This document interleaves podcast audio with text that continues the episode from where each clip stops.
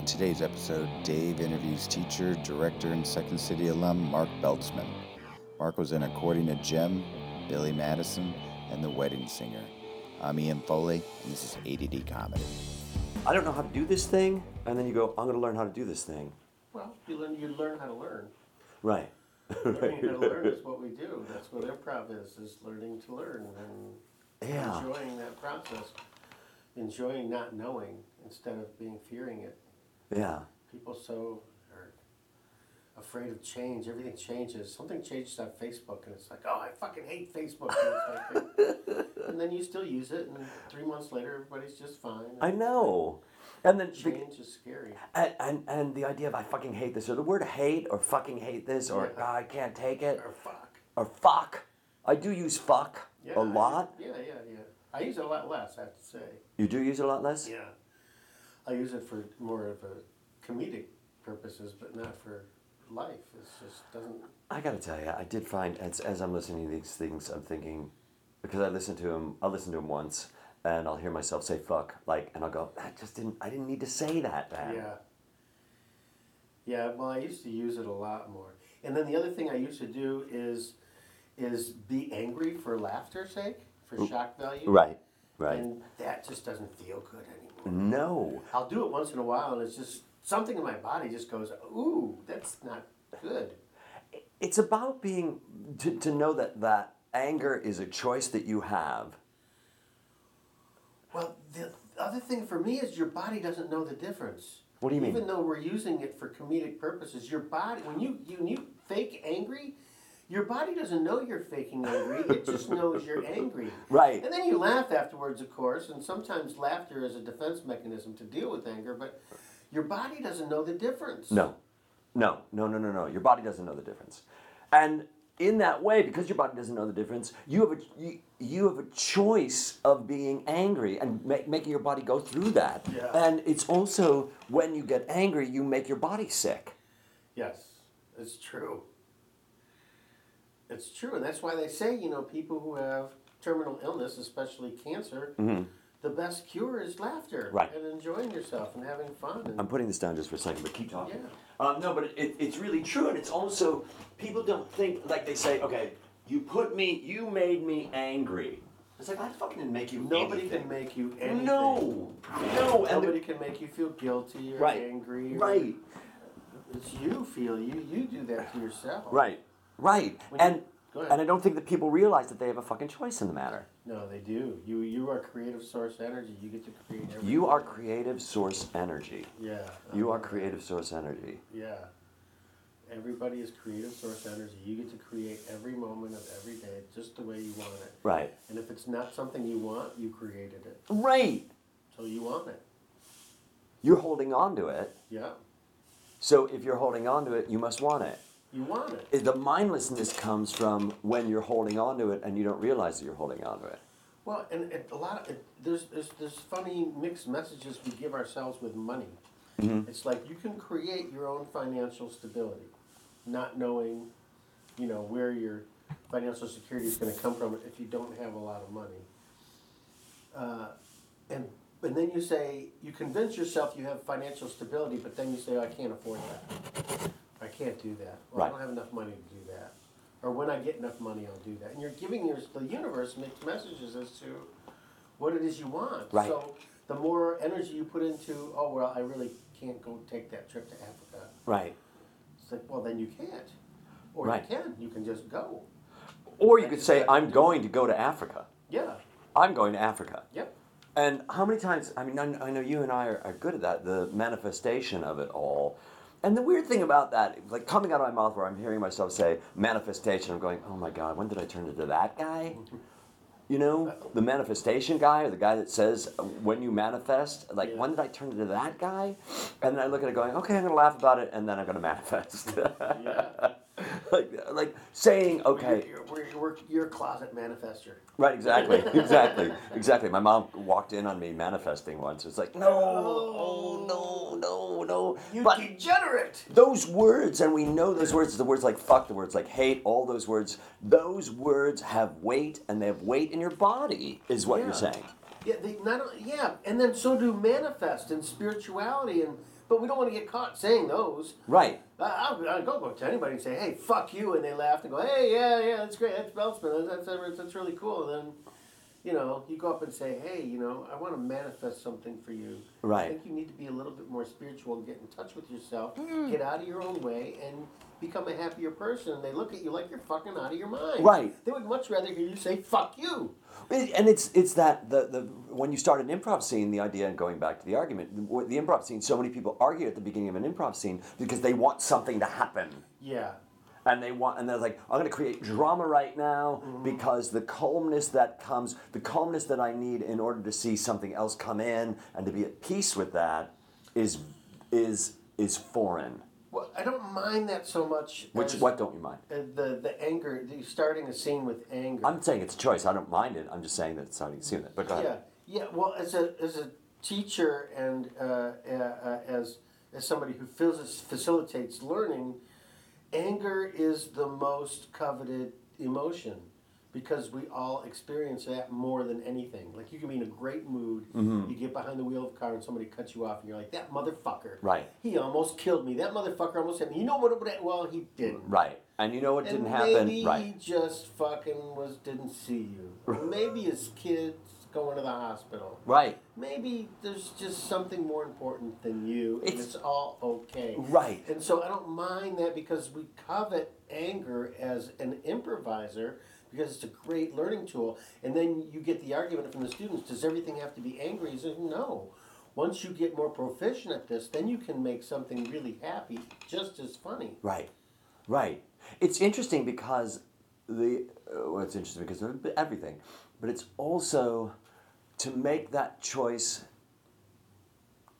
To, to make the choice of, of going to anger, like to, to make that choice of going to anger at that moment, is mm-hmm. just as vital a choice as anything else, any other Yeah. choice that you make. It is, and you can become you can become an expert and an artist at that, At which, at becoming angry, right, or you know manifesting it in, in manifesting it in another way, which is through sheer joy and, and appreciation and love. There's something about walking into a room full of people that have that attitude, that who who who are, are engaged in what you just described, the, the, the love and just the that kind of peacefulness. To walk into a room of people like that, where you go, I could create anything here, I could do anything here, mm-hmm. and we know what it's like to be at Second City and to go, okay, we're all here, and I like working with every single one of these people. Mm-hmm. We also know what it's like to work at Second City and to go, okay, I'm here to work, and every, I like everybody but that guy. And the that guy, because I'm deciding that that guy is hard to work with, it taints everything. Yeah. Well, what I've learned is, is it's your job to make that guy look good. Right. Because that's when you've achieved a proficiency level that is much higher than most. Right. And you're also removing yourself from that being a problem. Yeah, yeah, exactly. There, there, there are no problems. Uh, I went to see the Dalai Lama speak at, at uh, USC, and he's, he was talking about happiness, and he said, There are no problems, there are only solutions. And if there are no solutions, then why even thinking or worrying about the problem? so uh, that just, I love that. That just really turns me on. Right. So there are only solutions. Right. Right. And that's really true with improv. There are only solutions. Uh, the, the creative part of it is to to engage in the solutions. Yeah. Is to say, this is thrust in front of me. What's the solution? Or what's my response to that? And I believe, and what I teach and what I believe is the solution is always in exploring and heightening, talking to that person about that person, which is just another way of saying, how do you feel? Right. And if you tell that person how you feel about what they just said or did, or didn't say or do, Right. you are engaging in the solution. The idea of it being what they said or did or what they didn't say or do is awesome. Mm-hmm. Yeah. Because what they didn't say or do is just as important as what they said or didn't or Absolutely. didn't say. Somebody ignoring you is a great gift. It's the- Because you can tell them how you feel about being ignored. Exactly, and it's the, and and when when I do my collage work, it's really important for me to work with negative space because and that's what we're talking about. Talking about the thing that isn't said, the thing that isn't there, and the thing that isn't there is still a thing. Mm-hmm. It's a thing that isn't there. That's great. I want to hear more about the collage work. Well, that's this. That Oh. all those are my collages. Okay, I thought it was like an improv exercise. No, no, no, no, no, no, no. This is uh, because I've, I've, lately I've been feeling like The creative source. I've been uh, yeah. I've- Lately I've been feeling like okay, like you've got the tuba, Yeah. you know, Oh, and to I have that. right, you have the tuba, and you've got your teaching, and you've got your acting, and you've got your improvisation, and you've got the career, and you're living large. Mm-hmm. And also, just so that people know, uh, you and your wife Bev, who lived here for how long before you moved? 21 years. You lived. Did you live in the same apartment for twenty one years? Yes. You lived in the same apartment for twenty one years in Mid Wilshire, hmm and then you you got cast in. What was it? Reanimator, the musical I've been doing for three years. Right. And so you sold off everything. You left your apartment. You abandoned your apartment of Yeah. 21 years, and you guys are adults. And you did what? We acted like 20 year old children. Uh, we, the, I got a free ride to the Edinburgh Fringe Festival, and and and Bev met me over in Scotland, and, and we, like you said, we got rid of everything and sold our cars, and and then when the festival was over, she and I traveled around Scotland for a month, and then we went to Amsterdam, Mm-hmm. and then uh, I went to London to teach a couple of workshops, and I was so welcomed with open arms, and the improv community in the UK is just thriving. It's growing exponentially on a daily basis, and uh, some people who, uh, well, David Shore, I emailed him, and he introduced me to a guy named Jules Munns Right. and uh, Steve Roe I met there, and Gareth Mornan, and Jules Munns uh, uh, was probably responsible for keeping me there for a good part of five months. I was there for five months, teaching workshops uh, How on a often did you regular teach? basis. Uh, what's regular basis? I How often? taught I taught workshops about uh, uh, one-off workshops about every other week for uh, three months, and then took a little break for the holidays, and then I taught three six-week uh, seminars uh, at simultaneously. So Uh-huh. I was teaching eighteen workshops and uh, in six or eight weeks, and then I had to leave the country. So Right. it's time for Right. Because you killed somebody. because I well I killed a lot of people. You killed a lot of people. A lot of people died on stage. Uh-huh. But I definitely Yeah, I would love does. to uh, go back to the UK because uh, I was offered an agent and some work I couldn't do because I didn't have papers. Right. So I'd like to establish myself in movies and television there. But more importantly for this podcast is there is no theater dedicated to improvisation or sketch comedy anywhere in the UK. There's no IO, there's no Annoyance, there's no UCB, there's no Second City, there's no Groundlings, there's nothing like it. There's stand up clubs and there's the West End, which is full of theater, and a lot of improv's being done, but it's all just like we started IO. It's all in the back rooms and pubs. Right. And they're in desperate need of a theater dedicated Well, they're hungry. They're not. But you know, it's that. It's that. Uh, like you come, and then that inspires you so much. Right. To get that energy that's going on there too. Well, they need a center. You know, Second City was the center from 1959. You know, before then was the Compass Players, and we all, you know, the committee. We all know the history of all that stuff. Um, maybe you don't, but look into it if you don't. And uh, you know, and and the genesis of comedy goes back to Monty Python and Beyond the Fringe. right. You know, around the same time Second City started. So they've had it in the UK for years, and they're probably one of the meccas of comedy. because we all Absolutely. Study, you know. Um, uh, Fawlty Towers and Monty Well, you also look at look at people like Peter Sellers that Yes, came out of there, yes. and uh, Dudley Moore, and like uh, Cook. Peter Cook and Dudley Moore, like those guys there, and certainly the Monty Python guys, and, and beyond, and the Fringe, and all that, Yeah. like all that stuff over there, and it's so inspiring to me because I I have to say, and um, I don't know if I've ever admitted it on this podcast, but. Uh, Monty Python used to be on at Sunday. My brother and I remember just laughing and fucking punching each other like with laughter on the couch watching it, and then that would end, and then SCTV would Yes, come on right in the middle after. day. It's like 3 a.m. Exactly, on, yeah. right. And I was, and I remember it was not fair because I would watch SCTV after Monty Python, and it just didn't do it for me. It just did not do it for me. Yeah, really. Well, I, I just I I worship those guys. It was just, you know, I would see any one of those guys in, in like a, a guest star on a TV show or something. Hey, that guy's from Second City, or Right. You know, George Wendt before I met him was was on Cheers, and I'm like, that guy was in Second City. Or Danny Breen was on. Uh, not necessarily the news on HBO. Right, right. And I forgot about that. Guy's, uh, and and the cool thing about our history, Dave Razowsky and Mark Beltzman's history is we not only went through this and learned from those people before we met them, but then we went to Second City, and our heroes became our friends. Right. Which is like uh, the amazing part of this business, which is like all of my heroes, or most of them, are now my friends, or I've met them or worked with them. And what does that what does that say about what we do? What does that say Well- about what we do? Well, I guess it goes back to creative source energy. We get to we've created the fact that uh, uh, Bill Murray was somebody that I revered. John Candy was somebody that I worshipped, and all these guys, and I got to work with them. I get to work with them. Right. I continue to strive to be able to work with them if they're alive, of course. right, right. But it also and it also says they're human beings and what they went through, what I go through, what I'm going through, what I went through, they went through, mm-hmm. and they're people, and so there's not so there's a demystification of oh I can't do that because that's for somebody else to do. Oh, I love watching, you know, bio pictures, or biopics, or whatever you want, or, you know, it's like they just had one with Alfred Hitchcock, and, you know, he had to put up his own fucking money to make Psycho. Could you imagine? Right. Telling Alfred Hitchcock no for the most, you know, historical piece of film that he ever made, and they're going no. And then I, I used to take an acting class uh, with a couple of John Wayne's kids, and they, you know,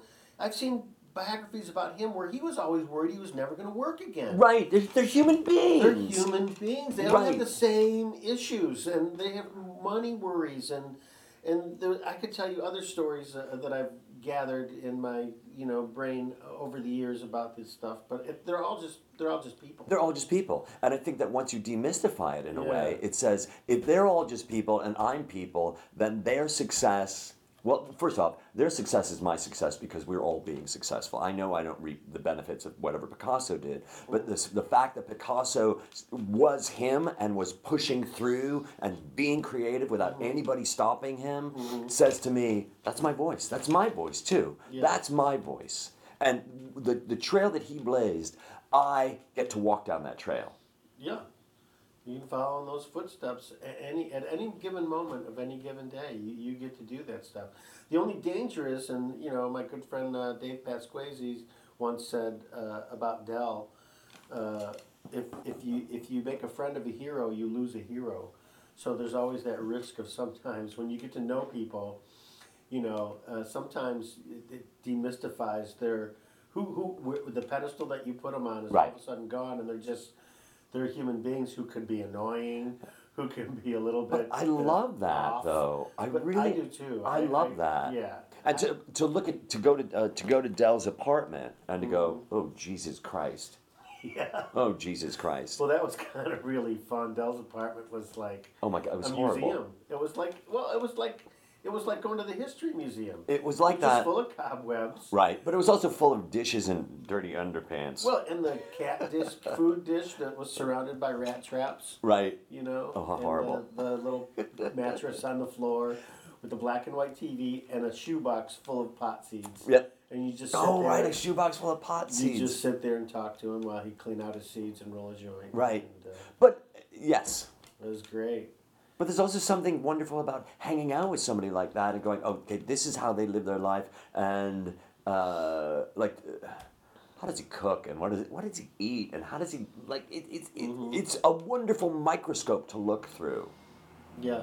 When I have somebody sitting in the chair that you're in right there, and I'm able to look at them on this sort of a level and to go, this, you know, you- you're holding on to that. You've got that thing that you're holding on to right there, and you know, the, uh, a piece of plastic, and to, to to be present in the moment with that person in that moment. Mm-hmm. I just had a I just had a, a lunch with Pat Grosso. Do you know Pat Grosso? I hate that motherfucker. See, there's, there's that funny angle. I know. Yeah, Pat's a great guy. Pat's a great guy, and really he like and I have not spoken in Yeah. I don't know I don't know since. He's still running commercial sessions? No, he's not. No? And we sat and he, he had this idea for for the, he had an idea for a, for uh, Yeah. for a, a, a show that he wanted to do a TV right, show and Is it- Are you setting me up to do his right show? this is what I'm doing right now Okay. but I'm looking at him and, and I haven't spoken with Pat in so long and and to watch Pat get so excited about this thing and for me to tell him calm down Uh-huh. bring it all down bring it all down I see what you're doing right now Yeah. and to be at to help somebody be at peace Yeah.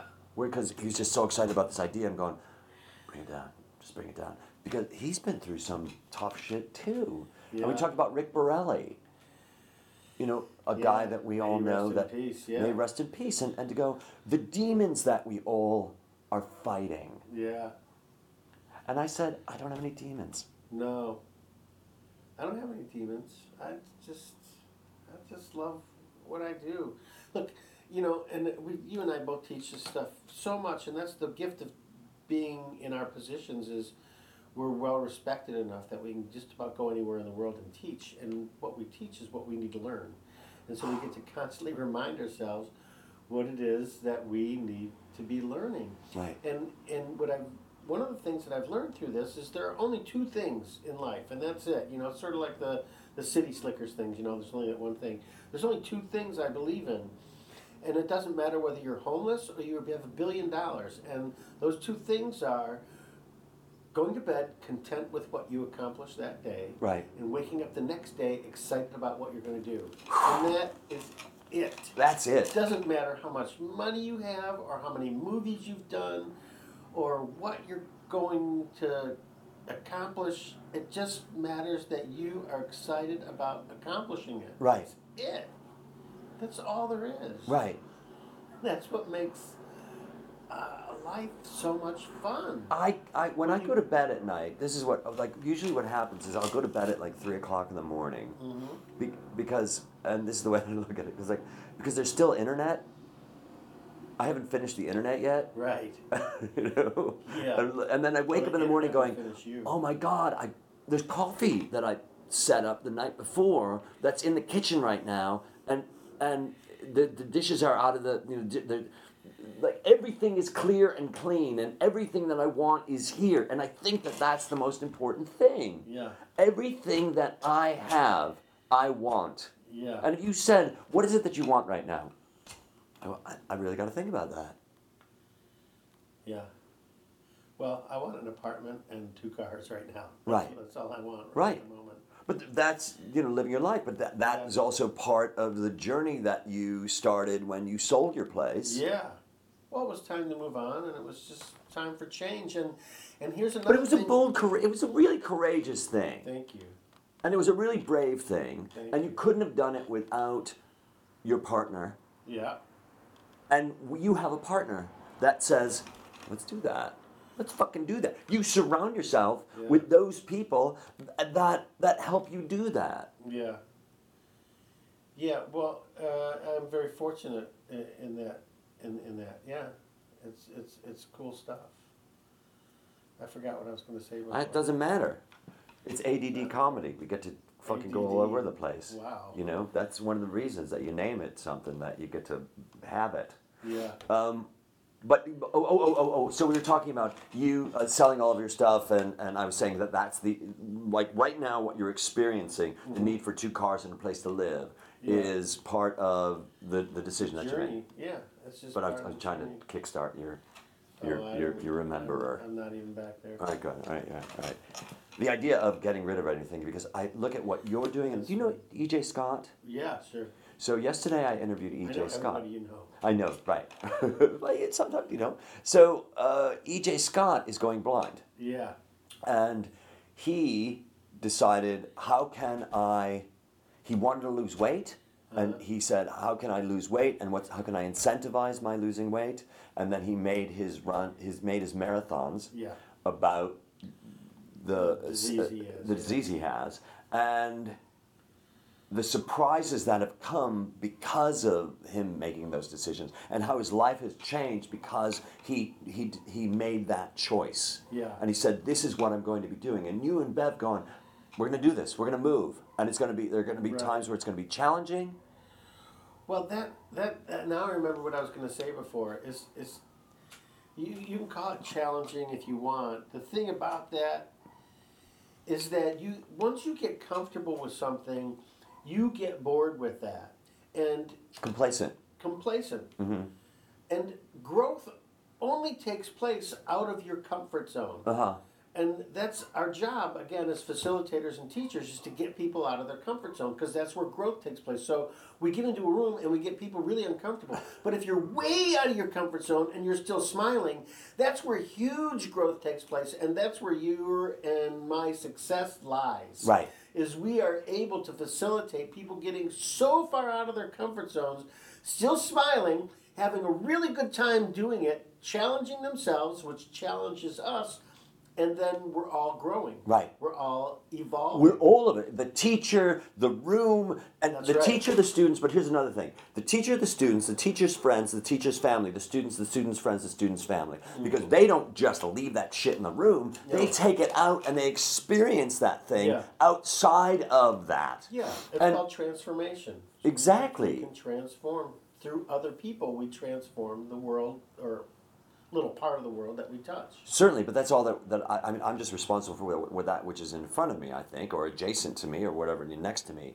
But I also look at I, I look at the people that are that take our classes, and I watch them struggle because you and I aren't doing stuff. I think, if I'm, I'm not mistaken, I, I feel like I'm not doing your typical improv class. I think I'm doing something more than that Yeah. and and and people are going to go ah, i just don't get it. I just you know what you're doing is so different. It's like all right all that i'm asking you to do is to be. That's all i'm asking you to do. That's like it. right now to be here with me right now. And to be here with me right now you need to be here with you right now. And for you to be here with you right now you got to just be with you right now. Yeah. not your demons not your money problems not your love problems not your successes. Just be here with me right now Yeah, and and make other people uh, more important than you, absolutely and then replace thinking with listening, and acting as reacting. And uh, was it? Uh, um, just um, died. Uh, what was Bernie Sahlins? No, well, Bernie. Well, oh God, we should talk about Bernie. Mm-hmm. God Uh, Bernie. Without without Bernie Sahlins, there's no us. No, there is no us. There's no There us. is and no I us, and it- just Dave and Mark. It's it's there's a huge no us. Right. And I think that a lot of people don't realize that So loss that just grateful. happened. And it's okay. And Joyce and Bernie were like, oh my God. Right? But then you also get someone like Sheldon and Sheldon Mm-hmm. Patinkin. You get that. And, and I, I, I feel like I've had a, uh, a challenging relationship with Sheldon. I know I have. I know I have. Um, but I've learned so much from Sheldon. I've learned so much from Bernie. I learned so much Yeah. from Joyce. And then and then I look at all the other people that were around that that time too that would come in like Cheryl uh, Sloan. I mean, Right. She has. She's been so influential to so many people. the podcast I did And with I Cheryl think- was so yeah, beautiful. I listened to that one, and she doesn't get credit for it, and she's really part of that experience. Absolutely. Part of that community. Is, Right. is And and so there valuable. and I think that that a huge thing is we don't know how valuable we are. And so when I look at we don't we don't know we don't when I think about Borelli committing suicide, Rick Borelli committing suicide in his apartment in Hollywood, and no one having come to him for a couple of days. Uh-huh. I didn't and know it- the details of that. And, well, I did, you know, I they're, they're, they're, the family didn't want a lot of those details coming out, but There they are. but there they are now. But I had to go digging for those sort of mm-hmm. things, and other people had to dig for those sort of things. Like the life that isn't looked at is the life that I think the, the life that isn't looked at is, is the life that is lost. And for him, for Rick not to see, and it's okay because obviously he had mental issues that he couldn't deal with. Mm-hmm. But I want people to know how much they inspire me because I and I don't want them to say thank you or I, I- if they say thank you, that's great. Mm-hmm. I just need for you to hear it. Mm-hmm. And if you've done something great for me, I just need for you to fucking hear it. I also need to say it because when I say it, it's that feeling that you're talking about. Because when you when you when you live in that gratefulness, it's the same. It's, it's a feeling just like when you're living in the anger. It's another feeling. Yeah. Yeah. Well, well, it's, it's feel it feels better, but yes, it's definitely it's just feelings.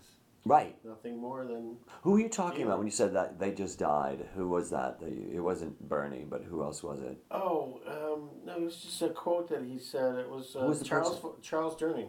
Uh-huh. And they, they asked somebody asked him what acting was. He said, "Acting is listening. If you're not listening, I don't know who is, and that's all I know." And that Oh, was his quote. oh God, that's just brilliant. it really, really is. Yeah, and that guy had an amazing life too. I mean, I don't know if you know that he was he was a prisoner of war. He was injured in the war, and he never ever talked about it. Right. Yeah. And you look at people and we go back to the guy cutting you off in traffic. You don't know what he's going through right now. No. You've no idea what he's going through right now. No. And I, you know, that stuff. I used to be such a road rage guy, and you know, it went away with all of this, uh, this choice, lifestyle choice of being creative source energy. You know, you know, for me, it started with doing the landmark education seminars in the forum, and and then forming a mastermind group and talking about it, and reading these books uh, in the group. We would all read together. Uh, Jack Canfield's Success Principles. And, Uh-huh. and the and the uh, ask and it is given by Esther and Jerry Hicks. Yeah, yeah, yeah, yeah. Uh, just great stuff, you know. It's all that one's all about law of attraction, and I just I just love that stuff Me too. it gives you such a, you just I just just like what happened to you just now, just me too, and you just start smiling. you can't help it. It's just like the greatest drug. I mean, improvisation is a great drug. I'm so addicted to improvisation. I can't get enough of it. At 52 years old, I'm just like, you know, I mean, any chance I get to teach it or play it or improvise the tuba, you know, it's all it's all the same. It's muscle and it's all the same part of your brain. It's just, and it's so much fun. It's you. You say you call it creative source energy. Yeah, that's one of the things from ask and it is given. Uh-huh. Yeah. It's creative source energy, and that's what law of attraction is about. And Right. Put out to the universe. We talked about it earlier with the whole, um, you know, putting mixed messages out about money or going to Africa, and that's that conversation we had a little while ago. Right. Right. Right. Right. Right. Right. And Right. it's all based, you know, on, on all of that stuff. You know, just that journey that we go on where, you know, we finally come to a point in life that you're just so angry and you're so blaming circumstances, situations, Right. agents, directors. Right. You get jealous of other people and their success, and it's just like Oh. Uh, that is such a difficult way to live. It's like the same concept, and people I don't think really understand this. That it takes a lot more energy to be late than it does to be on time. Hold on a minute. Wait a minute. Wait a minute. Yeah. It takes a lot more energy to be late than it does to be on time. Yeah, I, I think I know what you're talking about. Keep talking. yeah. It, it that it when you're late, you're just burning so much energy. You're in a hurry. You, you're in the car. There's traffic. You can't control the red light. Then the you're stressing out and you're using that F word we talked about Right. over and over. And you're Right, right. and then you finally get there and you're like, I'm sorry, I'm late. And then the apologies take so much energy. Instead of leaving a half an hour earlier, which you were probably doing nothing anyway.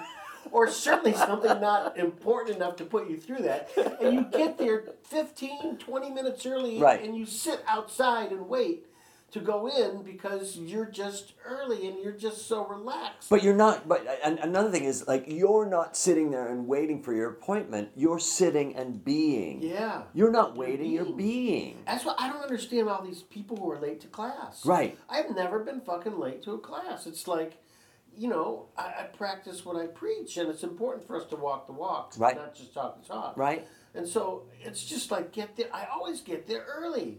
This so is what- I am ready to, you know, do my job, which is teach and not de-stress from where I just came Oh from my in order God! to get there. Right, and that de-stressing takes. That's the. That's that's that's all part of that energy that you're Yeah. bringing in. Yeah.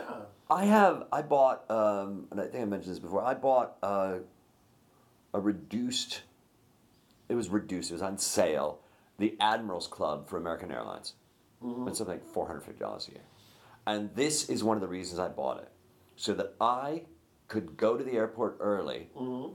and sit and be mm-hmm. and have free cocktails and have snacks and free you know it's not free obviously i paid for it but there's something calming about being just, Just it, it's you don't just, have to put everything after that word being. That's Right. what we teach. Right. There's something calming about being. and I'm looking, and I've met so many great people in those places, Mm-hmm. and it's this respite of quietness. Mm-hmm. And I'm not saying thinking because.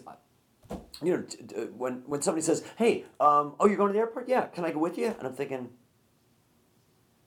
really? Because you're going to make me late, and I will not. And I'm going to be at the airport two hours ahead of time. Uh huh. And if I'm going to wait for you, because I want you to know right now, I'm going to be at the airport two hours ahead of you. Don't fucking make me wait. Because I don't like rushing at the airport because there are so many factors that I'm not in charge of, that I, that I need to deal with that I don't want to have to deal with. Well, you are in charge of it, and you I can understand deal that. with it in a different way. Right. Which is just. But I can, if I can avoid all of that Right. No, I'm with you. 100%. stuff. if I, yeah, I'm with you. It's like just life. uh, The way uh, we approach it is, like I said, we're you know not just talking the talk, and that's I think a really important part of what we do. it also makes me feel good about me. Yeah. I'm not letting it, I'm not letting anybody down. Um, I'm also it shows me that it shows everybody like I'm, David's excited to be here. Yeah. I'm excited to be here. I am excited to see you. Right now, we're seeing you. Let's talk about it. And I'm going to tell you another thing. At, if the class ends at one o'clock, I will talk to you till 1.15, and then I get to have my own life. Yeah. I hate to say it in that way. I don't mean anything by it. God bless. If you want to meet me later, Mm-hmm. I will meet with you later. Yeah. But let's set it up. Yeah. Well, I, I don't. I don't mind that part of it e- either. It's you know, if people want to hang out. I'll, I'll make time to hang out with them. But, Mm-hmm.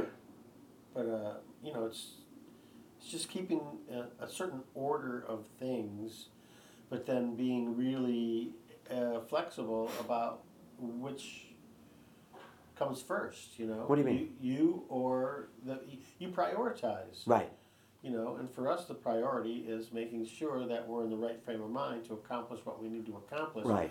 rather than accomplishing something else at the same time or multitasking and taking yourself away. It's That- like neither yeah. of us are sitting on a cell phone texting right now, Right. While Yeah. we're doing this interview, Right. neither of us would do that to each other. Right. I bet. Have you had any uh, ADD comedy interviews where people? I've had people sitting in that chair, uh, uh, fiddling with pot. You know, like working their working the pipe. Yeah. Uh, Well, that's not too bad. No, it's not too bad, but it, it does take us away from having this conversation. Yeah. Because anything that uh, it, anything that takes us away from this conversation, anything that takes you away from the now, Right. takes you away from this connection that Do we have. do you have any pot? Um, I, I'm going. Wait, do I? I hold on. Do I? But it was. It's. But it is that thing of the of the multitasking and not knowing that while you're dri- when you're driving, you're driving, Yeah. and when I'm reading, I'm reading. Well, it's funny, but we all multitask every day. We do. It's just we don't think in that context. Like you can be, you know, reading a magazine and a cookbook and getting ingredients out of the fridge and talking on the phone while feeding the cat. Right. And you don't think twice about any of that stuff. No. But you get a student on stage and ask them to listen, and they tense up so fucking hard.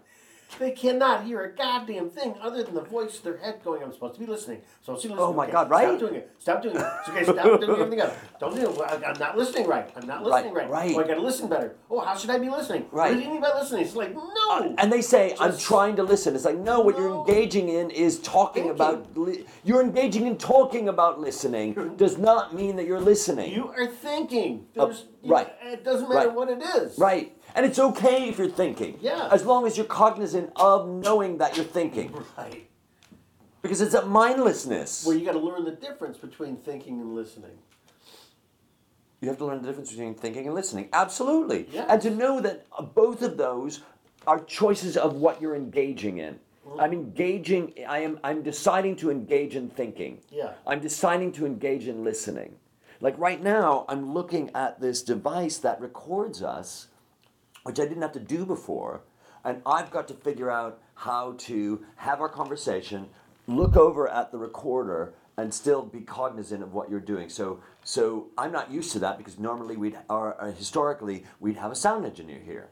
But even me looking at the time and looking at the at the gauges here, that takes me away for a minute. But in my taking, I, I, I'm cognizant that it's taking me away for a minute. So I know that if I look at the gauges, I still have to listen to what you're saying at the same time, light upon it, and come back to you. Huh?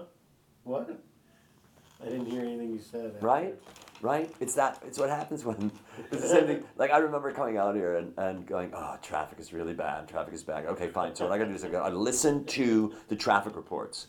So this is so I'd go listen to track David. Okay, just okay. The traffic's gonna. Okay, fine. Weather on the nines and traffic. So I'd listen. And it'd be, this is all, and I would be so concerned about listening because it keeps saying, listen, listen, listen, listen, listen, listen, that as it's going on, it's going, and there's a backup on the. I remember the first day you came out here with your ex-wife, and we met at Sloan's. It was on your birthday, Oh, and Jesus you Christ. got pulled over, and you got a ticket for drunk driving on I the got way a home DUI. for your birthday. I did. I got a DUI. I got. A, you That were was one like that the suggested first- Sloan's. Sloan's was the second place we went to, Yeah. and that DUI was an awesome experience. There was a fucking story in that DUI too. Gift. It, it, it- one of those things, and, and I got the DUI before the DUI laws changed, which is what they are right now. Because we have a friend that got in that big car accident, motorcycle accident, hit a motorcyclist, and had to Uh, do morgue, yes. morgue time, right? Yes. Right. We know somebody that had to do that. I mean, granted, I didn't injure anybody, but No. that's the new. That's the new new. Yeah. Right. It's crazy. It's crazy how long we've been out here. That's crazy. What's crazy is I'll look back on something and I'll think, did I, did I do that? Was I there? Did I do that? How do I know this person? Today I had somebody come up to me and go, "Hey, Dave, it's Spencer." I'm going, Spencer. How are you? Because I kept looking at him thinking he looks familiar to me, but I don't. Mark, we meet so many people. Well, it's great. I mean, there's a lot of people who know me that I don't, I don't, I don't know where I know them from anymore. And sometimes you don't know whether you know them, whether you taught them in a class, whether you worked with them on a set, or you just saw them on TV. I know. I was on Larchmont, and I was like, "That's that's my friend. I, I know that guy. I, mm-hmm. that's my friend." And I came up to him and I was like, "How's it going?" And he looked at me like, uh, "Fine." I was like, "I haven't seen you in a while. What you been up to?" He goes, "Nothing. Everything's fine." I'm going, "Great." And as I'm doing that, I'm thinking. Oh no no no no! I don't know him. He's the beer guy from the Budweiser commercial. The hey buddy, he's the hey buddy on the beer commercial. And I'm like, I don't know him. And I'm like, okay, I gotta get out of here. I gotta get out of here. Oh no no no no no no no. Right. I, I think I've told this story before. Uh, I went to a party at Tamara's, and a guy comes up to me, and he says, uh, "What's going on?" I said, "Uh, "Nothing much." I'm thinking, "How do I know?" He goes, um, "How's Katie?" I'm like, "Fuck, he knows Katie's name. He knows my ex-wife's name." And I was married at the time, and I look at his finger, and he's got a ring on his finger. I was like, "How's your wife?" He said, "Great, great. Um, haven't seen him since Nia's party." And I said, "Oh, right. I know him from Nia's party." Nia and Ian had a party. He was at the party. It was a New Year's party. Great. And I said, "What's going on?" And he said, um, "I'm." Uh, this is more about a story about me not knowing people. Um, I'm doing. Uh, the Groundlings asked me to to play with them, and I'm thinking. And I said, and he said, the Groundlings asked me to play with them, and I'm nervous. And I was like, I'm thinking, I'm thinking, I think he has a TV show. And I said, but you're on TV. And he said, yeah, it's different. And I said, yeah, yeah, it's different. Um, uh, what I said, oh, what show you on? And he said, Will and Grace. I went, oh, right, right, right, right, right. What part do you play? Sean Hayes. No, Oh. Eric McCormack. Uh, It's like, I play Will. I'm like, oh, fuck. oh. Because I just don't know people. There's some, you know, I just know him. He's how many, how many, uh, how many Emmys? Emmys, right? Yeah, what Emmys, How many Emmys was he nominated for? Yeah. And I just don't know those people. I don't. But he knows you. That's more important. is it? Is, Is it? I don't know. I don't know. And out here, people go, "Oh, you really fucked up an opportunity." But it's like, no, my opportunities are gonna be my opportunities. Yeah, you can't really fuck up an opportunity unless you punch somebody who offers you a job in the face. That's fucking up Or you punch somebody in the face who offers you a job. Yeah. Right. Didn't I say that? You said, uh, unless I punch somebody who offers me a job in the face. Yeah, something like Something that. like that. It was something like that. Um, no, but I've, I've discovered that the, the jour- well, you know, you've had, you've done more TV than I've done, a lot. And to go, like, all the craziness, all the, all the, the dancing that you have to do for that. Yeah. Well, yeah. I mean, I enjoyed every second of it. Not at the time. Not so because what, what happened at the time? Well, it's it, something that I learned uh, probably about uh, maybe 10 or years ago is I was looking at my life uh, quite a while ago, even more than 10 years ago, and I said, oh, you know, in high school I was really miserable, and then I got in my 20s, and I look back and go, oh, those were some of the best years of my life. And then in my 20s I was in Second City, and I was really miserable the whole time because all, you know, I wasn't miserable per se, but all I did was bitch. All I did was bitch about shit. What'd you bitch? What'd you bitch about? What'd you bitch about? Oh, about? at Second City? Oh, just, you know, that I'm not on main stage, you know. You, you had expectations that weren't being met. expectations, right. Right. You know, for whatever reasons, you know, whatever circumstances. Uh, uh, there, uh, there's a million of them, you know. There's the whole Farley thing, and What was the oh and- Farley and getting Chris? Del put him up there, and then Right. Joyce was good. Go talk Del into that, and Del was really pissed. And and then on Del's deathbed, he told me my life was a story of the tortoise and the hare. You win. You're the tortoise. You're still alive, and we're all dead, which freaked me out for a long time. But then, um, so then uh, I get, get in my 30s, and I look back at all the years at Second City in my 20s. I'm like, oh, those are the greatest years of my life. And then 30 in my 30s is when I did most of my movies and television, and you know, all I did was bitch about it because I wasn't making you know eight million dollars a picture, and I don't have a house in the Hollywood Hills, and I, I can't take a couple weeks off to go travel through Europe, and and then you know you get in your forties, and you look back in your thirties, and oh, those were some of the greatest years of my life, and so you You're behind your you're behind your own curve. well, you finally learn that you need to enjoy where you're at while you're there.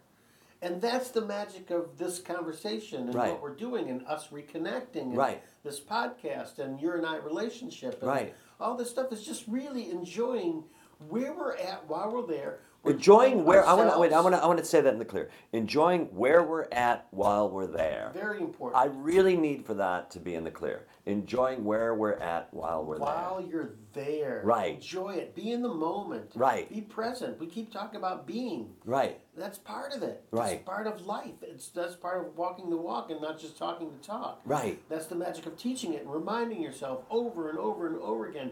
You just need to enjoy that moment, This moment. this moment, Right. in the now. Right. And whoever's listening to this right now gets to practice that right now because we're reminding them of yes, that. absolutely. And that's all that I think what you and I do and what a lot of other teachers do is we're here I'm not here to teach, I'm here to remind. I'm here to learn. but but I'm here to teach. I'm here to learn. I get that I too, but I'm but but uh, but everything that the things that I teach Yeah. is just like you know all this stuff already. We all know all this stuff already. Yes. And just to remind you that at one point you you didn't know this and now you know this. At Or, one or you have a different understanding of it now. clearly.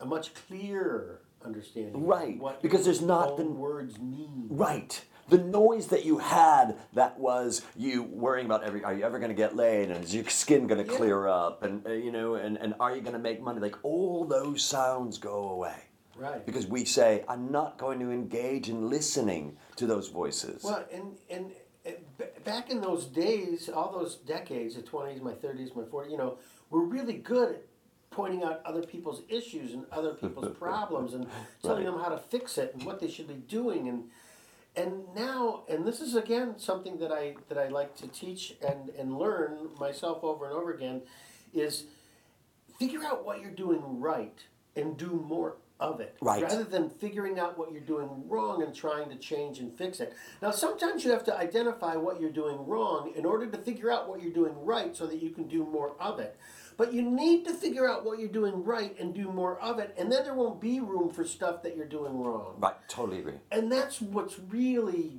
really energizing and enjoying uh, life in its moment to moment every day is figuring out what you're doing right and do more of it because that's what makes you smile Exactly. how do you know what's what's right and what's wrong one makes you smile and one doesn't Well, it's that it's that that uh, Janis Joplin song. You know you got it if it makes you feel good, Mm-hmm. and it's that feeling like oh yeah yeah. And I I love that idea of the idea of of of do more of what you're doing right, Mm-hmm. because it's also the idea of um, I can't teach you a don't, but I can teach you a do. So it's the Yeah. difference between somebody saying, and I think I mentioned this in the podcast before, the note of get out of your head, shitty note. Yeah. Because you're telling me what not to do. I already know what not to do. Right. But if you say get out of your head and get into your heart, then it's like that's the fucking direction. Yeah. That's the thing. Because it's like get into your heart or stay in your heart or be aware that you are in your heart. Yeah. I like that. Because I just talk about feelings, which is just saying the exact same thing. Right. It's just how do you feel? Right. Which is the same thing as saying be in your heart. I Right. like that. That's a good one. Yeah. How do you feel? And and people go, well, you know, I'm feeling this, I'm feeling this. It's like Yeah, they don't get that. No, no. They mistake it for uh, an interpretation of a feeling instead of actually feeling. right. Right. Instead of being in your heart. As They're say. judging the feeling as opposed to feeling, just Yeah. accepting, engaging in the feeling. Right. And if I am angry, I get to be angry because it's going to go away. If I have anger, it's going to go away. Well, and that's what makes comedy so funny is the truth. I mean, you know, the Del uh, Charna and Kim Howard Johnson wrote the book Truth in Comedy. Right. And it makes more sense to me now more than ever. It's just being truthful and honest. If you talk to TJ and Dave about improvisation, TJ Jagodowski and Dave Pasquesi. yeah, Uh-huh. yeah, I was with them in New York a few a few months ago, and Dave and I were talking about this. It's just an honest response. Right. Responding as openly and honestly as you can and truthful Right. about any kind of situation you're in is what improvis- improvisation uh, at the proficiency level that they're doing it is all about. Absolutely. And here's another thing about that. The truth that you have, the honesty that you have, you have it. You don't have to work it. You don't have to No. figure it out. You Yeah. already own it. You have it. And Yeah. so as long as you own it and have it, do that because your brain is a liar and an asshole and it's going to want to fucking throw you off. Your brain is a liar and an asshole. right. And it's it's the housing for your ego. So it's that little motherfucking voice in your head that goes, "Don't do that, do this." And I tell my students like, "Stop weighing shit out. Stop weighing it out. It's good enough. It's bad enough. Feel the feeling and and engage with the feeling that you're feeling." Yeah. Yeah, we should. Well, I would love to teach a workshop together sometime. That would be really fun. I'll do that. Who was I just talking to that was talking to you? Oh, uh, I was in the Joe Bill's uh, Joe Bill, Oh, and he was talking, and he brought you and Tom Booker up, and you know the the work that you guys The- did in that Austin. show that Tom Booker, Joe Bill, and, and I did in Austin, Texas, at Tom Booker's theater, the Institution Theater, Tom and Slater. was was uh, yeah, Asaf's. Uh, that was one of the most fun sets I I've done. Because you're dealing with people that are so in the moment. It, there was just three guys. And it was at midnight, and it was just it was just talk about being in the moment. Right. There was three guys just being in the moment, who have a long history together, and we're not, you know, we don't talk to each other every day. Right. It's not like we're best friends. Right. I consider them a couple of my best friends, Right. but we're not best friends. Right. And you just you get in that just like this conversation. It's just like being in the moment and, Right. and talking.